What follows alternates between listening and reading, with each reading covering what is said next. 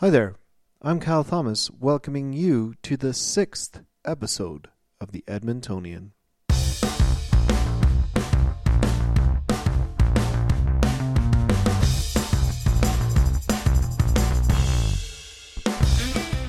We've got a great show lined up for you today, including an interview with an Edmonton man who wants to start the city's first vineyard, and we speak with Dirkus Dirksen, a local personal trainer and gym owner, about how to get into really, really good shape. All this on today's Edmontonian.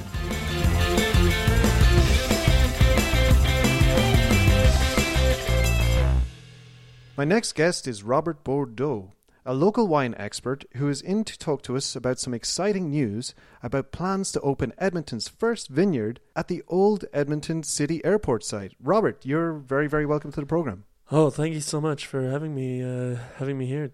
Well, well, thanks for coming in. So, Robert, a lot of people, myself included, were shocked that Edmonton could could sustain a, a vineyard. Where did the idea come from? Well, uh, the idea it came from when I was stuck outside, and all I had on me was was grapes. I had grapes, and uh, they froze. And So, uh, so, so, sorry, you had just grapes in your I was uh, I was grocery shopping, and I went just to buy grapes. bags of grapes. I had bags of grapes, and I lived off those grapes. I, I crushed those grapes to uh, keep myself warm, and turned turned those grapes into wine.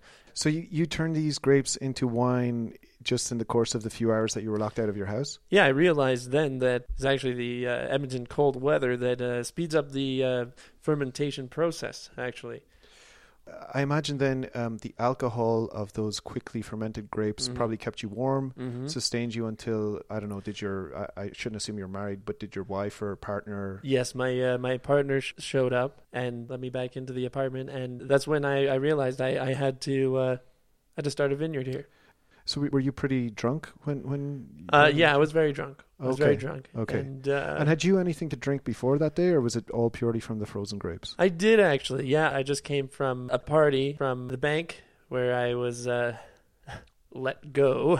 Okay. and uh, I- you know I'd always wanted to uh, open a vineyard. Is always a, a dream of mine.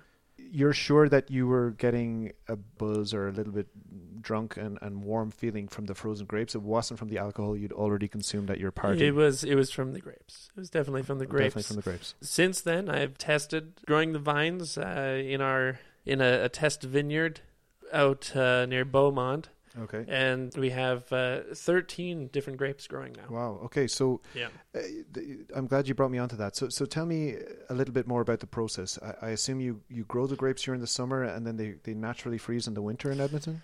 Uh, yeah, that's right. We uh, we actually keep it keep it going all, all year round.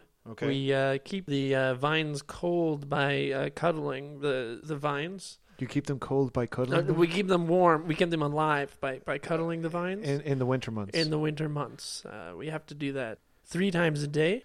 How many vines do you have right now, approximately in Beaumont? 382 vines. 382 vines that need to be cuddled three times a day each. That's right. Right. So that's almost a thousand cuddles.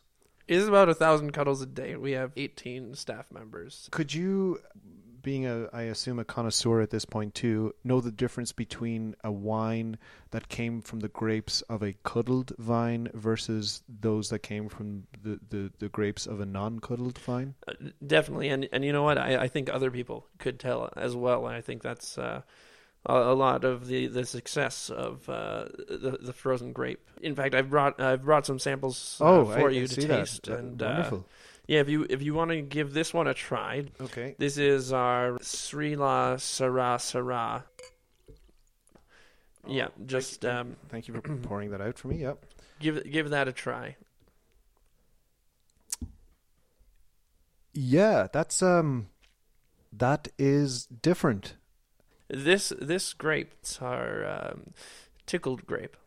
Well, it certainly isn't like any wine I've ever tasted before. I have to admit, it would take me a bit of getting used to. Yes, it is uh, definitely an, an acquired taste. Each of the grapes are individually tickled until they're disintegrated into wine and then fermented with paprika. It it it, it sounds like a an amazingly labor intensive process between the cuddling and, and the Mhm. tickling and Each bottle of wine uh, goes for about nine hundred dollars. And that's because your labor costs, I imagine, are pretty significant. Uh, They're very high. Okay. Yeah.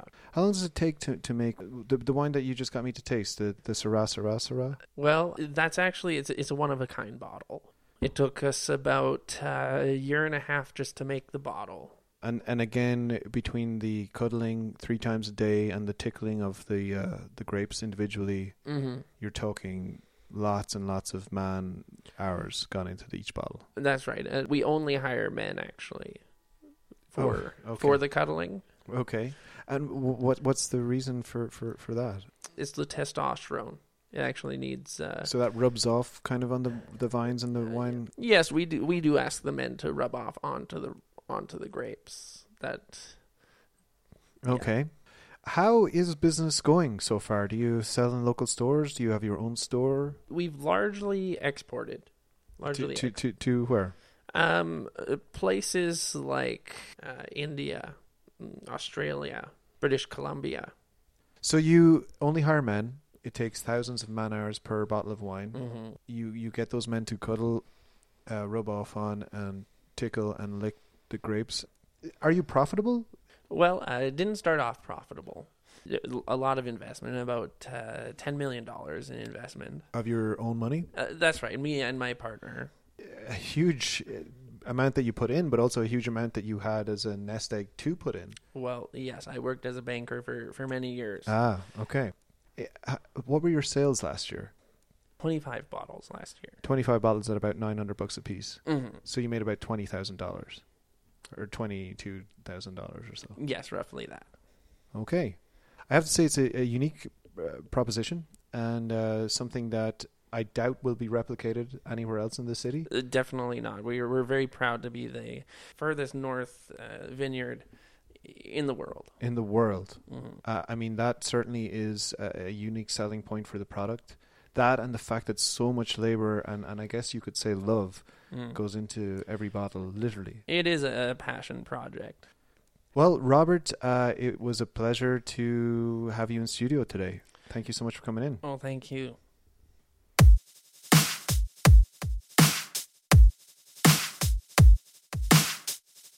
This episode of The Edmontonian is brought to you by Canadian Banks.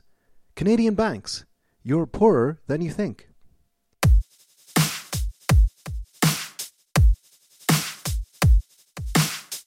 Our final guest today is Dirkus Dirksen, a local personal trainer and fitness fanatic who's here to talk to us about getting in shape. Dirkus, you're very, very welcome to the program. Thanks for having me in, bro. Dirkus, can you maybe explain to someone like me who's not a avid gym goer or actually a gym goer at all, how I would maybe begin the process of, of starting a healthier lifestyle and maybe a new kind of workout or personal training regime? The body's a temple, but we don't always treat it like that.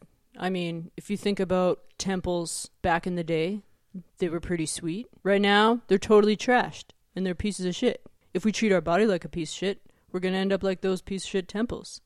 So, Dirkus, uh, you're also uh, an owner of, uh, or a co-owner of the Bullpen Gym off Stony Plain Road in Edmonton. Is that correct? Yep. If it weren't for my brothers at the bullpen, I would never have gotten Jack. Now, are those people your actual brothers at the Bull? Is this a family business? Well, when I say brothers, I mean more like metaphorically speaking brothers, but actually, my one brother does work with me at the gym. And is he? Uh, does he own the gym with you, or is it just yourself? Or Uh, it's me, my brother Daniel, Tim, Tommy, Tank, and uh, Workson. Let's say I go to your gym and we sit down, we have a meeting. Um, what what are the first steps? What are the first things you're going to advise me to do? So you come into my office, we assume a light squat position. We're gonna give your diet an overhaul. I mean, you've probably been treating that temple like shit. It's probably falling apart.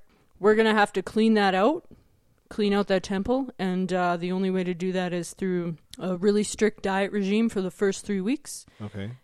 Skinless, boneless chicken breast and water. So for three weeks, uh, you're going to put me on a diet of just chicken and water. Yeah, cooked chicken. Now, that sounds a little bit unhealthy. Again, I'm not a trained uh, fitness or nutrition expert, but wouldn't I not be getting all the nutrients I need from just chicken and water? Well, everybody knows you need uh, lean protein to build muscle, but uh, I gotta warn you, you absolutely gotta stick to this diet. If you veer off from this diet at all, shit's gonna go sideways. So let's say in week two I'm craving some broccoli, and I add a little bit of broccoli at one of the you know numerous chicken meals that I'm going to have. What what what what would happen in that instance? Broccoli isn't really a bad offender. I'm talking more about if you drink, man, next morning you're gonna be hurting, pain like you never felt. Like just a general hangover or something? No, it's gonna be gout, bro. It doesn't sound like the chicken and water diet is that safe then if if Oh, it's totally safe as long as you stick to it for the full three weeks. but if I have a couple of beers uh, at some point I'm going to get gout. Yeah. Science. So after the 3 weeks are up, I go back to the bullpen. I, I, I meet with you again. Wh- Where do we where do we go from there? I'm full of chicken. I've been eating nothing but chicken for three weeks. I've stuck to the diet uh, rigidly, like you you wanted me to. Wh- What what happens next? Well, you're gonna walk in, you're gonna see all these sweet jack dudes in there, and you're gonna think, I want that. But we're gonna have to have a quick consultation first in my office. We're gonna talk about the problems you have with your body. I'm gonna point out some problems that I see with your body. I'm gonna call in some of the other sweet guys that you were admiring outside, and we're gonna we're gonna talk about what's going on with your body, how to make you look like us. That sounds really really harsh. I I I don't even know if I'd be mentally able for that to have other people point out my physical flaws. It's really a bonding experience in the end. I mean, being fully nude with a bunch of dudes, there's uh, no more kind of raw feeling than that. It uh, really helps you to be proud of the changes once you've completed the program, knowing what you came from, having pictures on other people's phones to show where you came from. When you get to take that final profile pic at the end of the program, that's just money right there. Okay, so I get that you want to take pictures to to have that foundation of showing me where I'm coming from uh, once I get to the destination um, where I would want to go, and with you as my trainer, you'd want me to go. I, I just can't get over the hurdle of of standing in your office with a belly full of chicken, and I'm I'm naked and then you get the bros from the gym to come in and point out my physical flaws like that. I'm not sure if I would mentally be able for that, to be quite honest with you, Dirkus. Cal, I gotta be honest with you, bro. If you can't make it through the nude dude experience, I don't know if you have what it takes to get truly cut. I mean, like, seriously cut. So, how many people uh, typically go ahead and um, undertake the program after that initial initiation where they've stood naked uh, in front of a group of jacked strangers? If you're coming into the office, you've already made it through the chicken phase. You've gotten nude in front of the dudes. If if people make it through that experience, I can 99.9% guarantee that they're going to get jacked. I mean, ninety nine point nine percent is a. It's one of the highest. Almost 100%. Yeah, it's one of the highest percentages there is.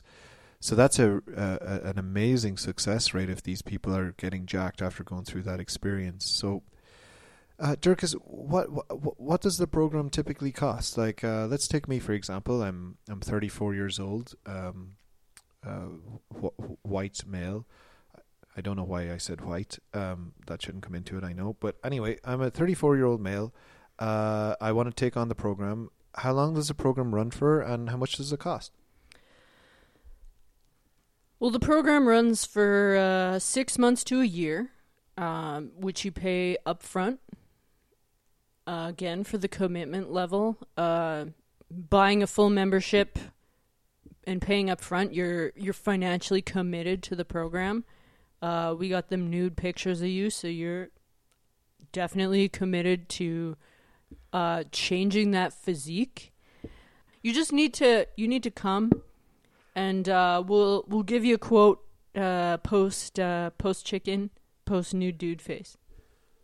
So I have to sign up to the program, eat eat nothing but chicken, and drink water for three weeks.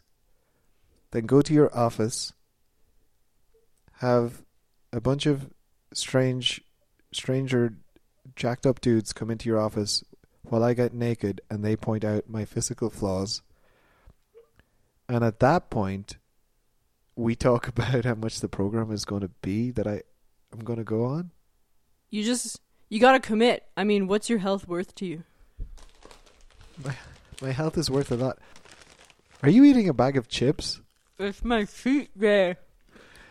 Okay, Dirkus, uh, thank you for coming into the studio today. If anybody wants more information about the program, um, that Dirkus is offering, um, you can go to uh, the bullpen, Bullpengym.org. the bullpengym.org. Uh, Dirkus, thank you for coming into the studio today. Thanks, bro.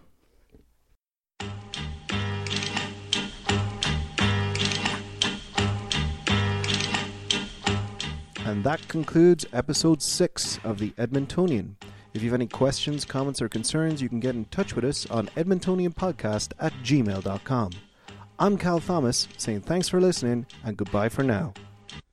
Yo, they see my tattoos, yeah, they say he bad news. Clap dudes, whack dudes, eat 'em up like cashews. Black shoes on my feet, rap dude, wanna be the. I clap you in the street. I'm eating M&M's, niggas like it's him again. Sweet as like it's cinnamon, he the such a millionaire. She got a slight tan, looking for a white man. Michael Jackson came out, like what the fuck, man?